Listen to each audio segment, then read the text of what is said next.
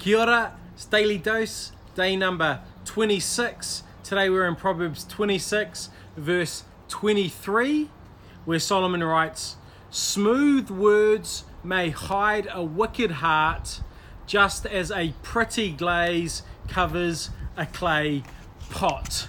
What Solomon's saying in this proverb is it's often sometimes for wise words or smooth words, as he likes to say it, can hide what's truly going on.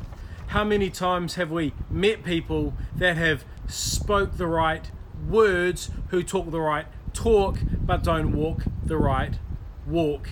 It's often easy to overpromise and underdeliver. And Solomon's saying we need to be careful when we meet someone who's got smooth words because those words might hide a wicked heart. So the question needs to be asked how do we know? How do we know when it's smooth words and a great heart versus smooth words and a wicked heart? Unfortunately, it can be very, very hard to know. In fact, over summer, I read a book called Talking to Strangers by Malcolm Gladwell.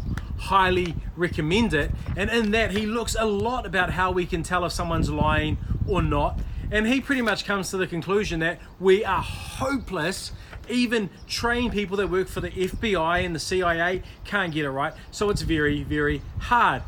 Yet Jesus gives us a test. He says to us, if we want to know someone, we should look at the fruit of their life. We want to look at what they're doing, not just what they are saying.